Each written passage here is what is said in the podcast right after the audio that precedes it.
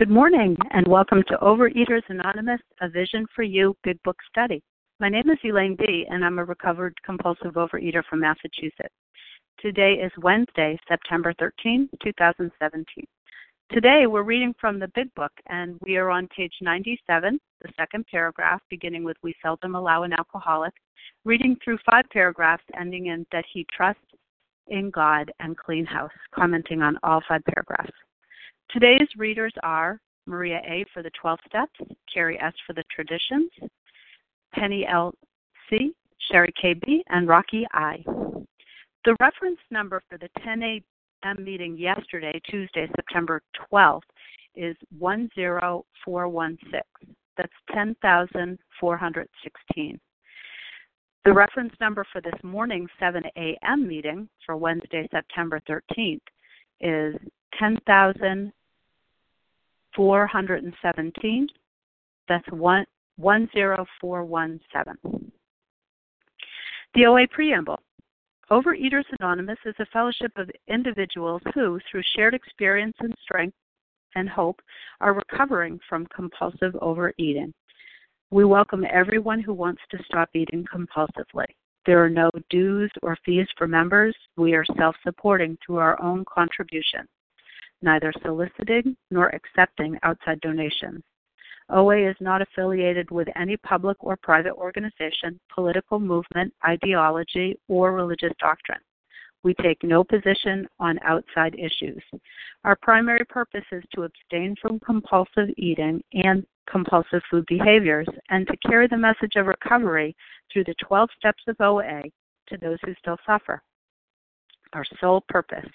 OA's fifth tradition states each group has but one primary purpose: to carry its message to the compulsive overeater who still suffers. At A Vision for You Big Book Study, our message is that people who suffer from compulsive overeating can recover through abstinence and the practice of the 12 steps and 12 traditions of Overeaters Anonymous. I will now ask Maria A. to read the 12 steps.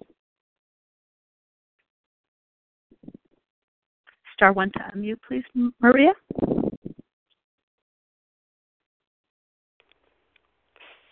Step 1, we were powerless over food, that our lives had become unmanageable.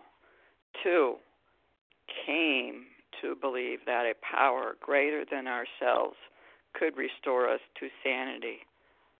3, make a decision to turn our will and our lives over to the care of God as we understood Him. 4, make a searching and fearless moral inventory of ourselves. 5, admit to God, to ourselves, and to another human being the exact nature of our wrongs. 6, we're entirely ready to have God remove all these defects of character. 7, humbly ask Him to remove our shortcomings. 8, make a list of all persons we had harmed and become willing to make amends to them all. 9, make direct amends to such people whenever possible, except when to do so would injure them or others. 10, continue to take personal inventory, and when we were wrong, promptly admit it. 11, thought through prayer and meditation to improve our conscious contact with God as we understood Him.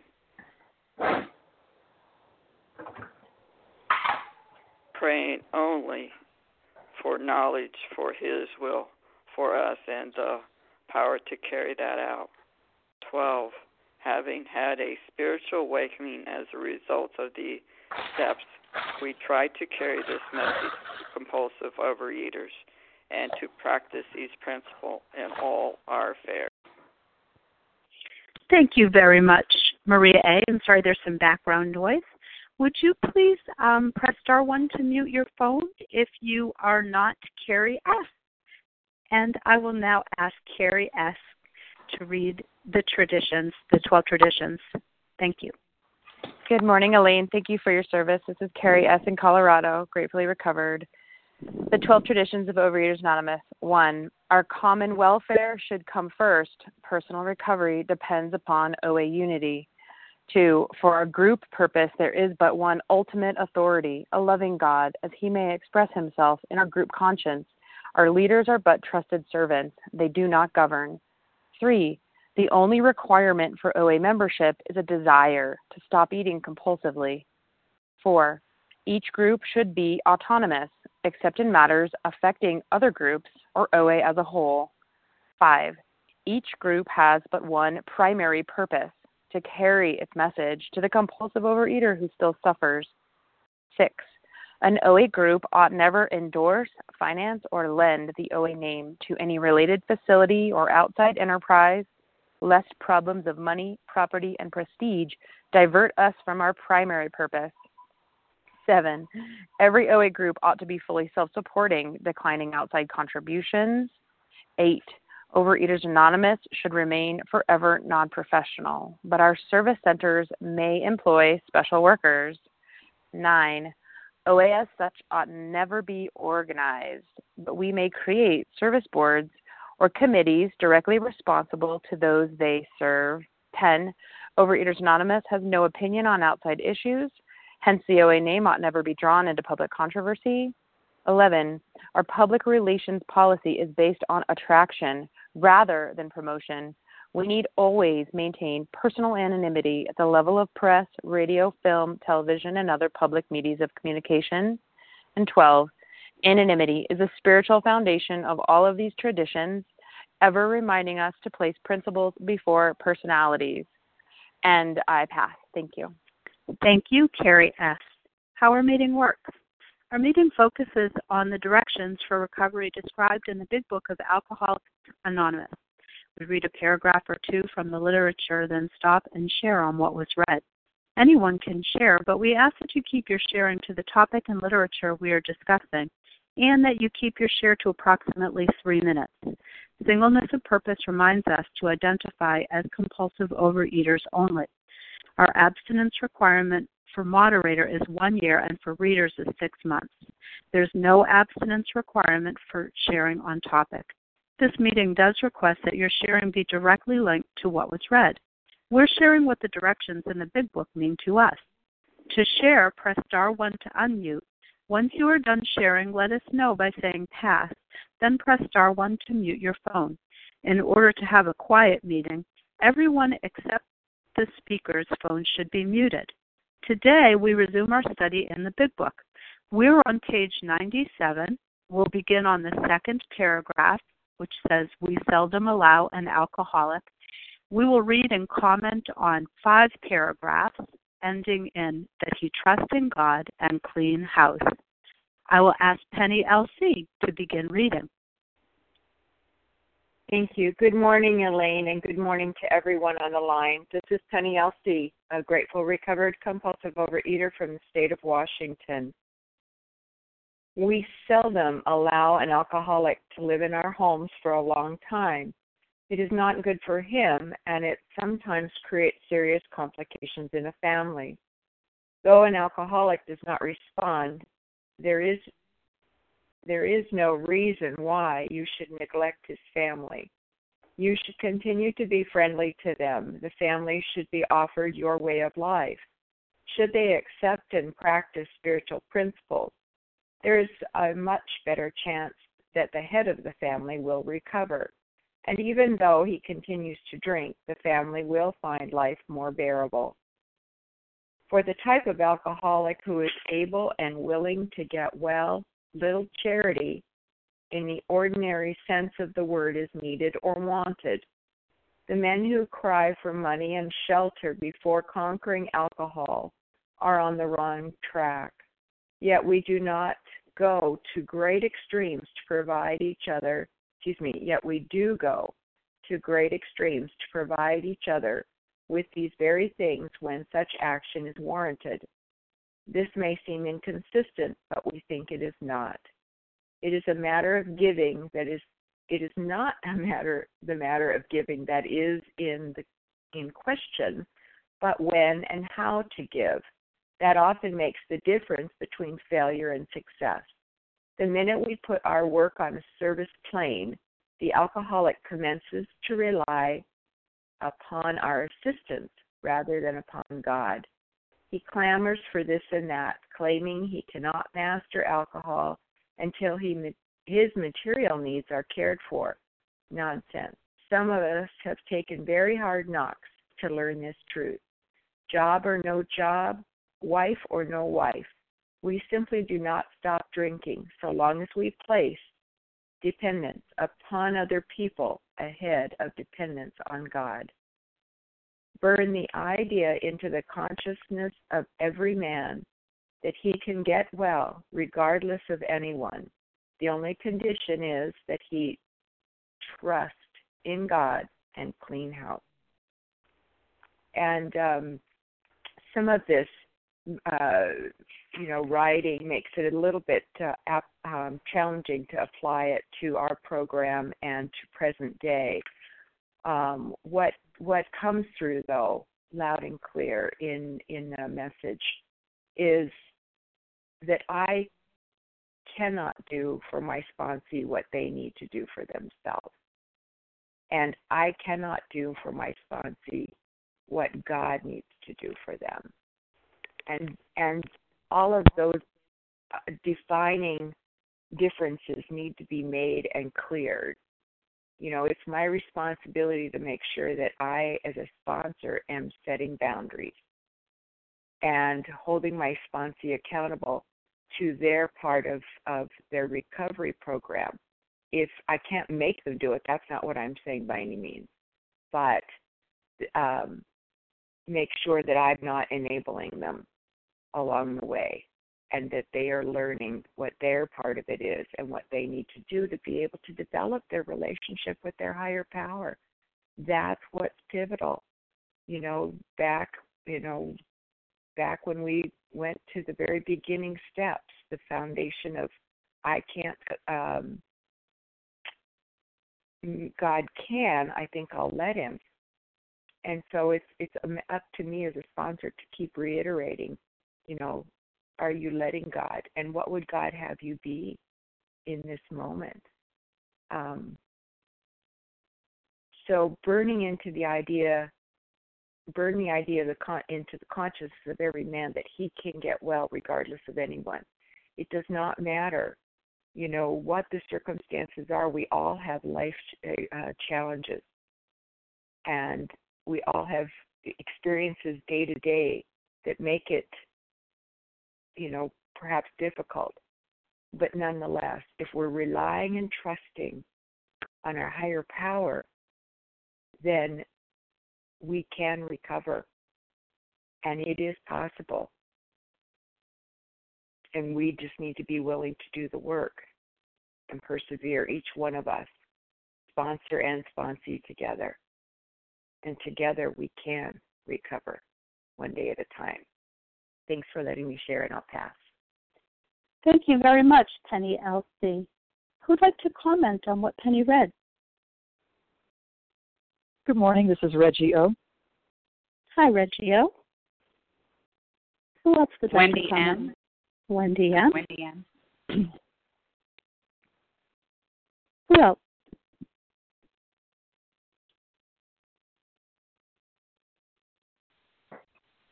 Katie F. Katie F.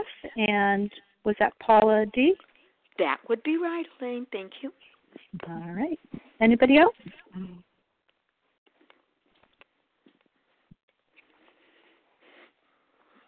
Okay, let's start with Reggie O, Wendy M, Katie F, and Paula D.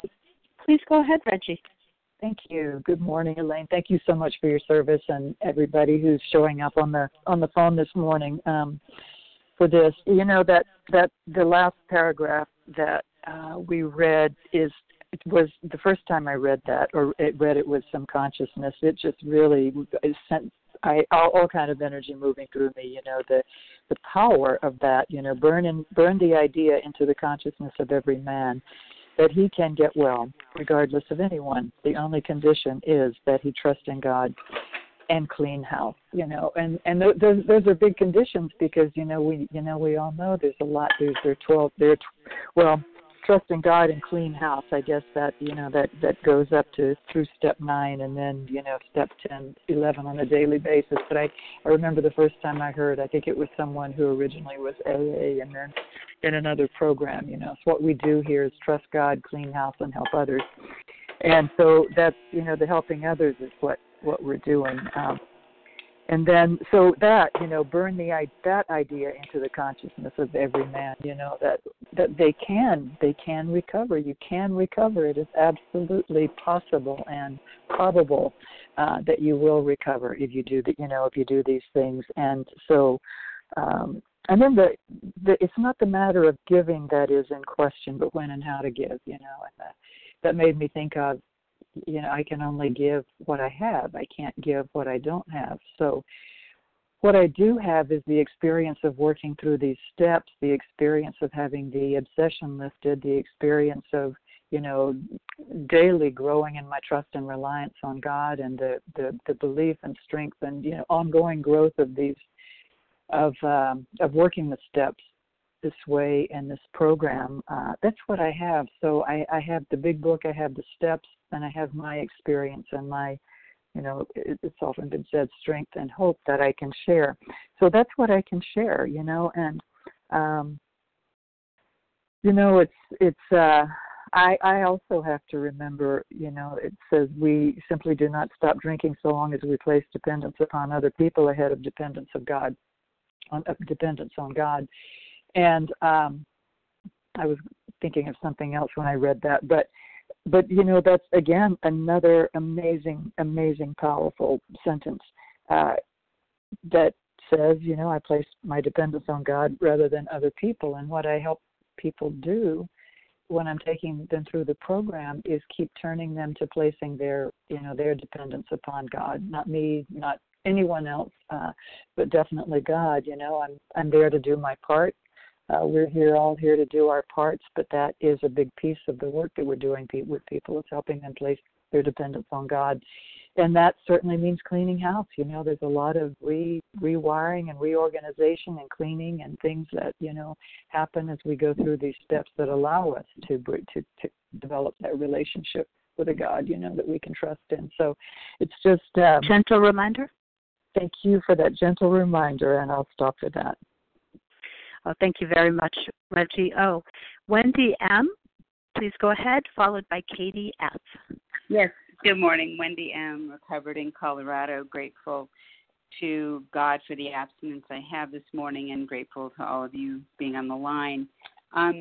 So, you know, when I first read this, I'm like, what are they talking about? And what occurs to me is that I've spent my life depending on you, whoever you are. It doesn't matter. I realized recently I've been addicted to people, not just to food, but to people, because it's your job to fix me. That's what I thought.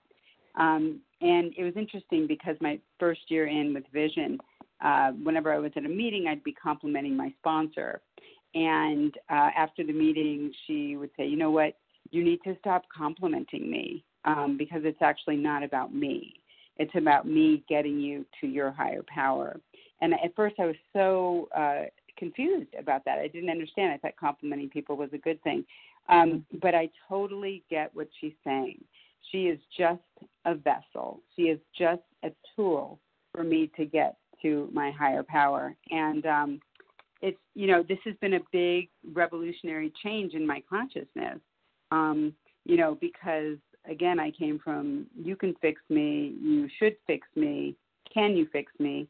And, you know, just years of putting people on pedestals, literally like, will you be my mommy? You know, just like those little books for kids, like maybe you'll be my mommy. And always relying on other people rather than on God, and really having very high expectations of people my whole life. And just this last 4 step that I did, seeing that, high expectations, high dependence, and my needs will get met only through my interaction with other people. You know, and then we're on page 60 to 63. What can I do to get you to take care of me? What can I do to control the situation? Always thinking, how can I control that person so that they can be my mommy? They can take care of me. And it's so brilliantly laid out here you know, that dependence is on God. It's not on other people. And again, that's been a big shift for me and a big place where I've gotten quite a bit of freedom. And then finally, I'll just say, I love the bottom line here. The only condition is that you trust in God and clean house. That's the entire program right there, trusting God and clean house. So with that, I will pass. Thank you. Thank you very much. I heard some of you guys cleaning house earlier today, so please be sure to keep your phone muted if you're not the speaker. Katie F., you are up now, and Paula D. will be right after you. Good morning. This is Katie F., a recovered compulsive overeater, and I just love this this section of the book because it's so much what happened to me in my recovery. Is I had been in OA for 6 years and thought that that I was, you know, one of those people that was constitutionally incapable of being honest with themselves, and just was back out there in the food big time. And then I kept thinking, I'll get a spot. Katie, we lost you. Katie F., we can't hear you right now. Okay, sorry, I got that man telling me things for some reason. So anyway, I lost my train. But what I'm trying to say is that that it doesn't matter what's going on. It didn't matter what was going on in my life. I had to be willing to work this program, and I couldn't wait. I couldn't wait until the circumstances were convenient. And I got abstinent, you know, when I was working 70 hours a week in a restaurant. And, you know, I left there one day after eating all day constantly and went to a meeting, got abstinent, got a sponsor, and went back the next day and was able to continue working in that restaurant but did not pick up the food. You know, and that experience of being around the food and having, you know, very little money and just so many hard circumstances really got me to where I am today. You know, there's so much of my life that first experience really helped me because, you know, I eventually moved away and had no one around me. I lived alone for the first time in my life. All these scary circumstances that I thought I would never be able to stay abstinent. You know, I live in the middle of a field right now. No one's home. No one would know if I was binging or what I was doing. I could be very deceptive, just be on this phone line and you, you know, just hope I'm telling the truth. But I am telling the truth. I'm getting, preparing all my food to go to this convention because I'm getting there ahead of, you know, when those 4 meals are served. I eat 6 times a day. So even with those 4 meals, there's still 3 meals that I have to bring myself. And, you know, I can't just rely on other people and think that it's up to someone else to take care of me. You know, God's given me the tools I need through this program, and one day at a time it works. It really does. Thank you. I'll pass. Thank you, Katie F. Paula D., please go ahead. Hello, this is Paula D. Hi, Paula. Please go ahead. Oh, well, first let me say thank you. I wanted to make sure I was heard. I want that thank you to be heard. I thank you for your service that is being done today. And this would be Paula D., recovered by and with the grace of God. And, you know, as I looked at this, I always looked at this as working with others. I never looked at it in a more deeper way, and that would be myself. And I'm going to just throw a quote in here, and by C.S. Lewis. And what he said was, I thought when God came into my heart that he was going to redecorate, you know, put up a few mirrors, paint the walls, and put in some pictures up. But he was breaking down the walls. See, when I look at this, I see more than dependence on God for another. I had to know that I'm not God. My ego had to be broken down to realize when I come into this place of helping another, when and how much to give, and why. See, I always left that part out. Why? Why are you giving so much? Is your dependence on God for this person? See, you are to transmit God. You are transmitting God here. but you are not responsible for the receiving of. That's what I found out. As I looked here, he clamors for this or that, claiming he cannot master alcohol until his material needs are cared for more than that, his emotional needs. I am not there to supply that, but I am to be there to pass on what I have received. And I love burn the idea into the consciousness of every man, including myself, that he can get well regardless of anyone. I have heard many sponsors that have been so taken back because what their sponsee, no, you're not responsible. But you be there. You can be there.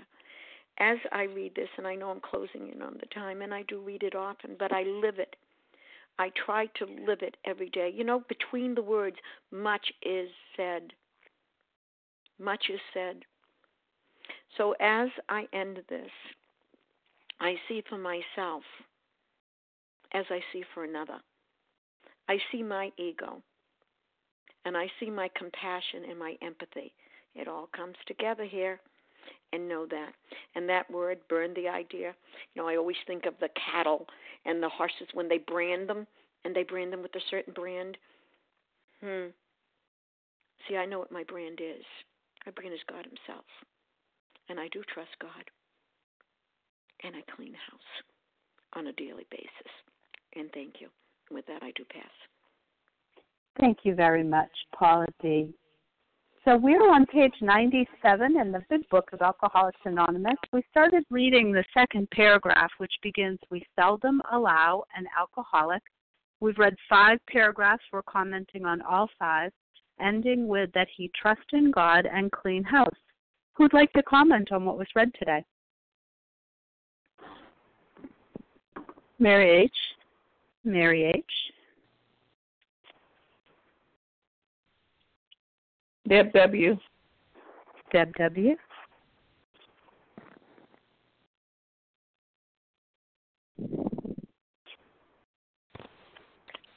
Allie M.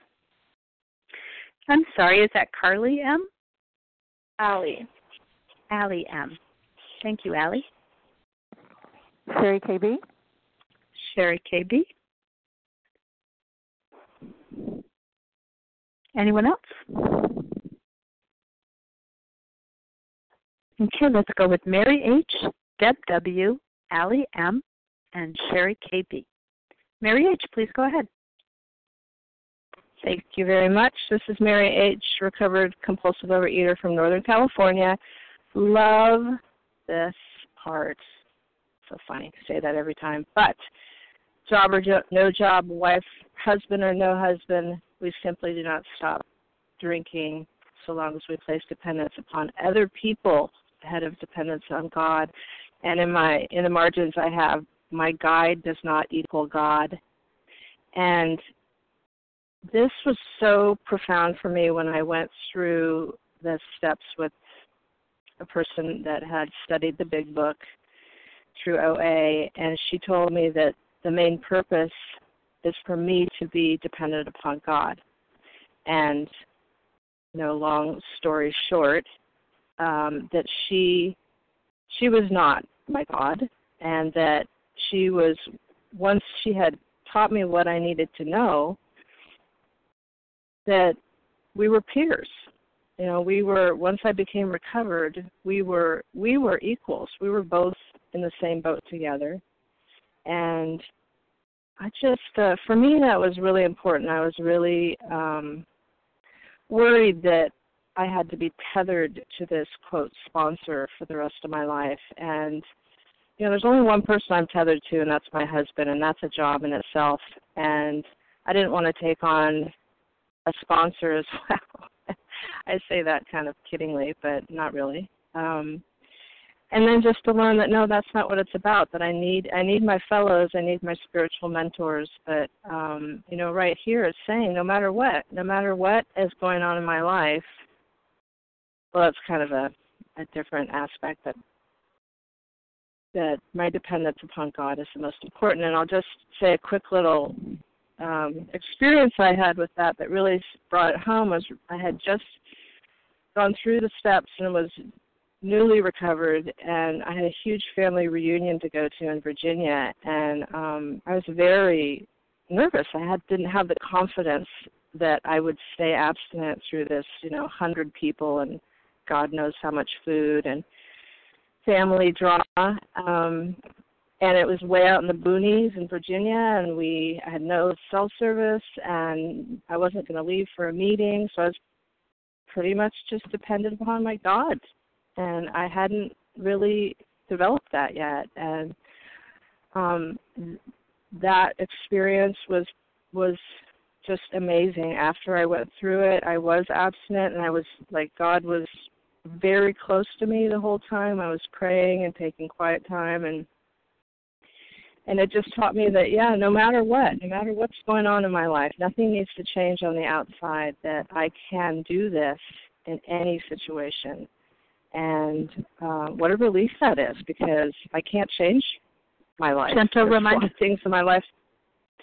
Oh, I actually filled my 3 minutes. Okay, good. I think that's a good place to stop, and thank you very much. Thank you very much, Mary H. Deb W., you'll be followed by Allie. Thank you.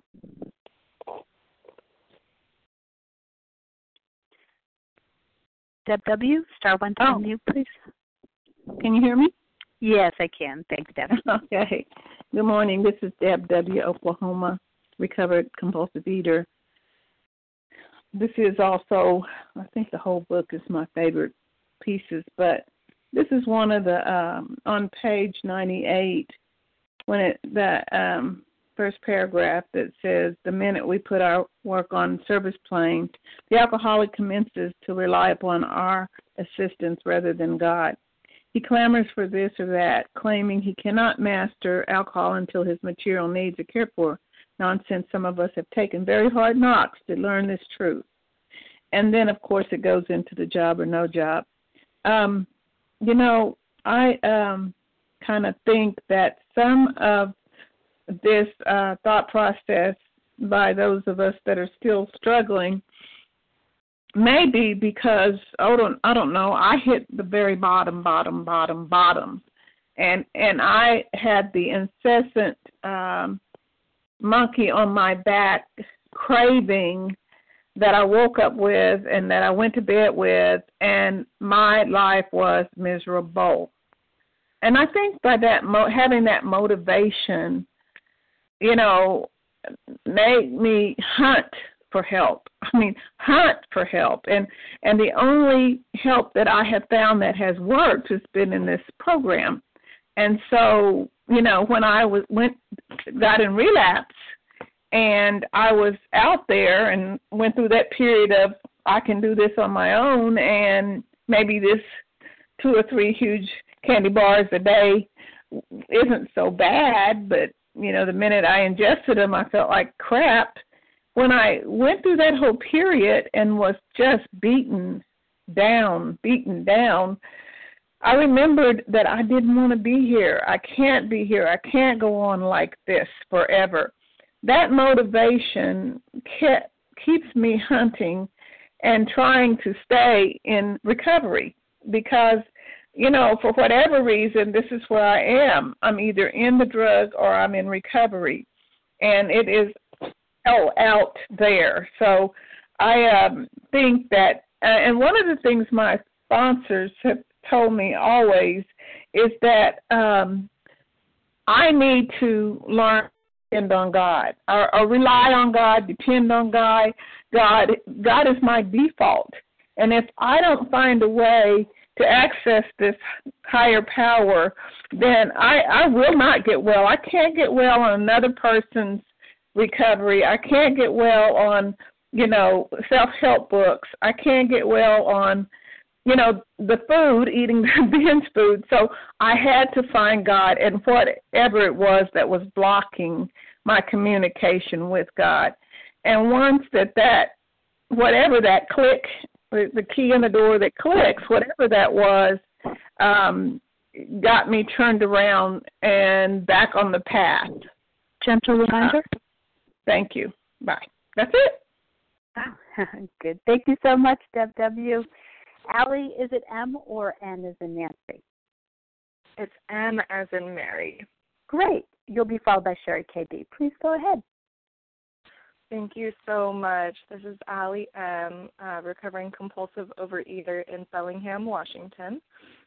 Just looking at my book on page 98, and this is a popular section because it's so true, where it says, you know, little charity in the ordinary sense of the word is needed or wanted. I'll skip down. It says, yet we do go to great extremes to provide each other with these very things when such action is warranted. This may seem inconsistent, but we think it is not. It is not the matter of giving that is in question, but when and how to give. That often makes the difference between failure and success. I really like this because, you know, it goes back to that old saying I heard growing up that, you know, you give a man a fish and he can eat for a day.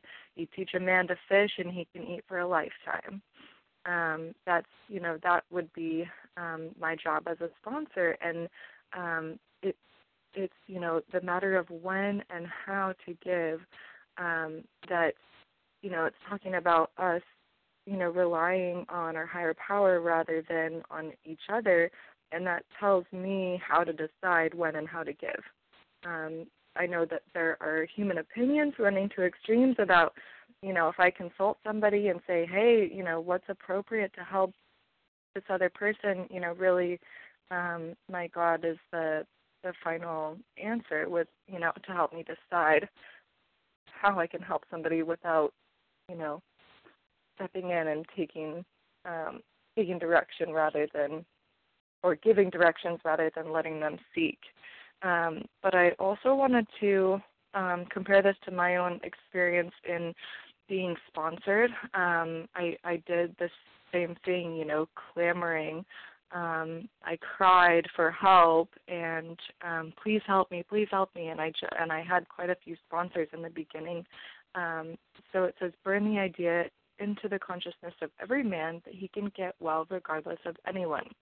I was really struggling, and I felt like I really wanted help. I really wanted to work this program, and I wasn't getting it from anyone, so I kept looking for someone else to try to help me. And I had someone say to me that, oh, it doesn't matter who you give your fist up to, you know, your sponsor could be a stump, and you're still, you know, the point is that you've done this inventory, you share it, and this is your growth. And I just went, oh my God, does it really matter? Well, I think that we have to be careful here because we can get well regardless of anyone, you know, around us.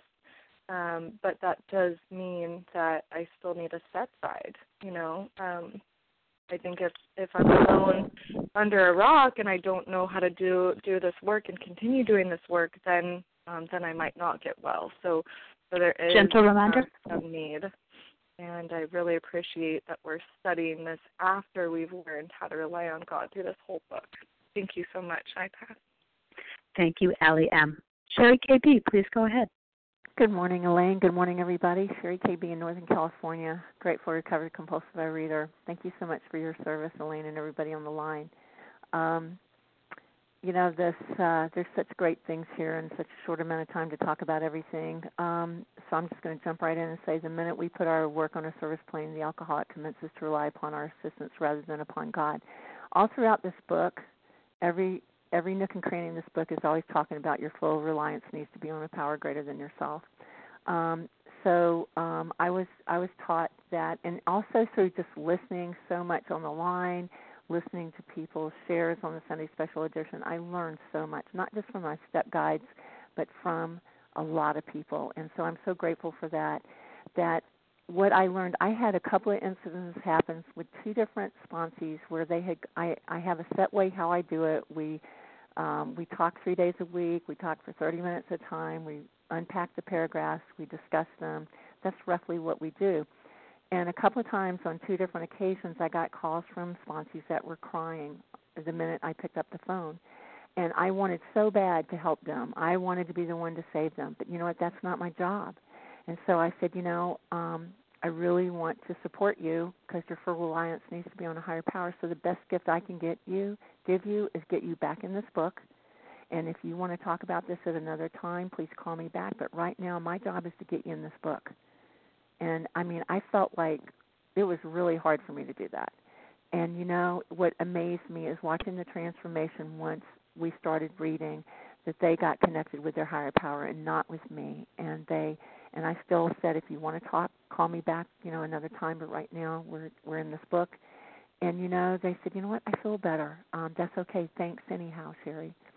And that happened twice to me with two different people. So that just shows me the power of this book. It shows me that my job is to help them get unblocked so they can connect with a higher power and rely on them. They can rely on me for support and the fellowship and the phone line, but their true reliance needs to be on higher power, because if this phone meeting wasn't here, if the meetings weren't there, what would we do? We would have to rely on our higher power, and that's what we need. And for me, I know that I need to rely on my higher power and get support from my fellows, and that the only condition is to trust God and clean house. And for me, it doesn't mean trust God, clean house. Thank you very much. I can go now. I'm cured.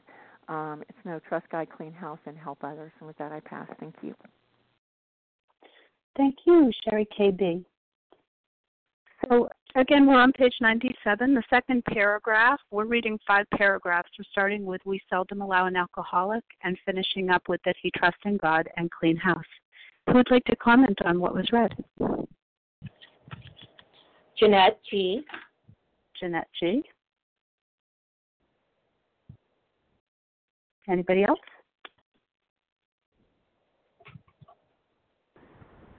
Brittany M. Brittany M. And if there's no one else, anybody else? I think I'll take a turn, and that just may finish us up today. So Jeanette G. followed by Brittany M. Please go ahead, Jeanette. Hi, I'm a recovering compulsive overeater in California. My name is Jeanette. Thank you for being of service. And I love that part of the book as well. When I came into program, you know, the trust God and clean house. I trusted a religious God that, you know, certain religious beliefs, but really it was always about trust Jeanette and take care of everybody, not about cleaning house. And so, you know, working the steps has taught me to rely on a power greater than me. And really what resonated with me today that I wrote in the margin also was to trust God and clean house daily. And it reminded me that I now am at the age where all 3 of my children are adults.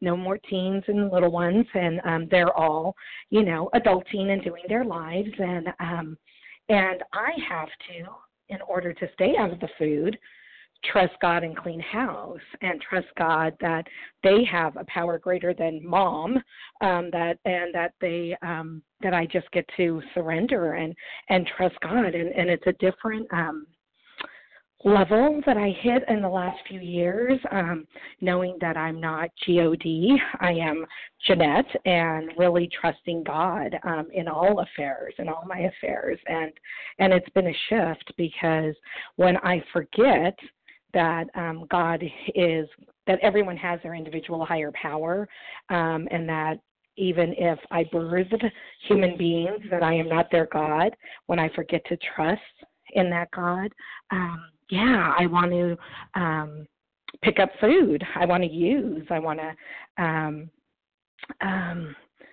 figure out a way to control them. And so today I can sit down and write a letter to my God, like, God, I trust that you've got this handle, that handle, and I get to clean my house. Like, oh, if I resent the way that my children, they aren't my children, my adult relatives that I gave birth to are adulting, I can do an inventory and see what's my part. I get to clean house of why is that bothering me, and go back to my 6 and 7 and then change my behavior. And so I just love that this book, you know, teaches me how to put the food down and then also put the control down of all kinds of substances and people, and just rely on a power greater than me, and that is my higher power that I choose to call God. So thanks for letting me share and for being here, and I'll pass.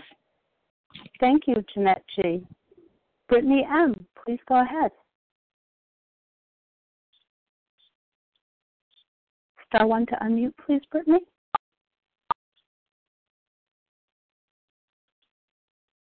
Brittany M? Can you hear me? I'm sorry about that. We gotcha. Okay, excellent. Go ahead. Thank you. Brittany, recovered compulsive overeater out of Spokane, Washington. And, yeah, it's really interesting what struck me this morning. And so, you know, talking about charity and, you know, kind of the divine inspiration of when and where to do it, as well as trusting God and cleaning house. And so I have financial amends that I've been making, and I have some money where I'm able to make some of these amends, and I'm not able to make a face-to-face amends on these because the stores are no longer in business. And so, you know, my idea was to provide it to a cemetery, so to help somebody with a funeral. And it's really interesting. So I found out, you know, the address to send the money to, and I haven't sent the check yet. And then it was the most interesting thing last night. Get onto social media, and I see that this friend, this guy, is now quadriplegic. And this just recently happened, and my heart just, like, hit the floor. And here's an opportunity. They need a lot of money. And, so it's just like, wow, what a message and what a blessing. Like, God is so, like, I'm amazed. I'm in awe. And here's someone, here's the living that I'm able to help out today and heal my wrongs. And the other thing is that just working with others is such a privilege and such a pleasure. And the thing that I get to remind myself is that if it's not their time, there's nothing I can say that will be right. And if it is their time, there's nothing I can say that will be wrong. And then also just the humility of sponsoring. I gain so much from the gals that I work with. It's unreal. Talk about God shots. It's just like, again, it's a pleasure and a privilege. So I'm really grateful. And, I mean, I promise that this way of life is better than I have ever imagined, and I'm so grateful, and you know, it's done to us. And with that, I'll pass. Thank you Brittany M. My name's Elaine B, and I'm a compulsive overeater from Massachusetts, and I want to just humbly admit that self-reliance failed me, and yet at times, you know, I want to lean back on it. I want to lean back on it for myself and for sponsees that I'm working with. You know, my purpose is to fit myself for maximum service to God and others, but it's God first. So my service to God, if I'm working with a sponsee, if I'm taking a 10-step call, is to invite God in, to set aside everything I think I know, and to be open to a new experience. And again, I want to humbly admit I don't always do that. I need to remember to do this. I need this seared into my consciousness that my only solution is God, and the only solution I have to offer others is God. And how can I find God? How can I connect God? How can I apply God? How can I become God with skin on, a vessel God can move through to help another, is by practicing these steps every single day.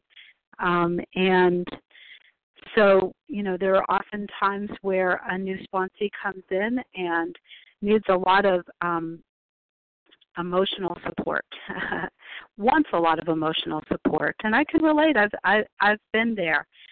But you know what? That's not my job as a sponsor.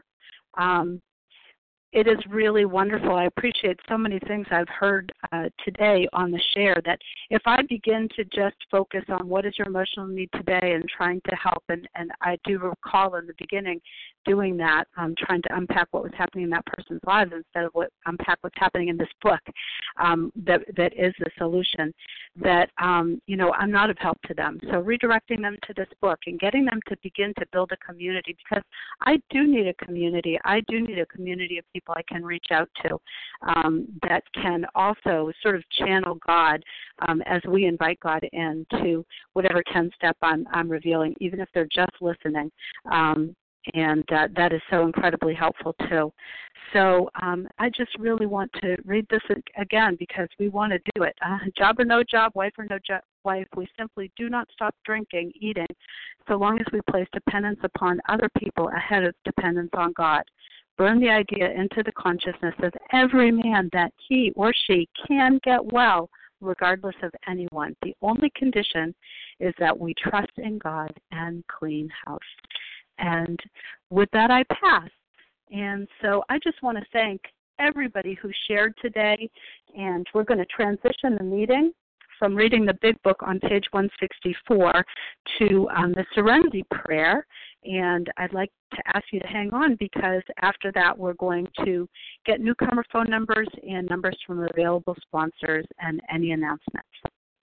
So I'm going to ask Sherry KB if you would please read A Vision for You. Our book is meant to be suggestive only. We realize we know only a little. God will constantly disclose more to you and to us.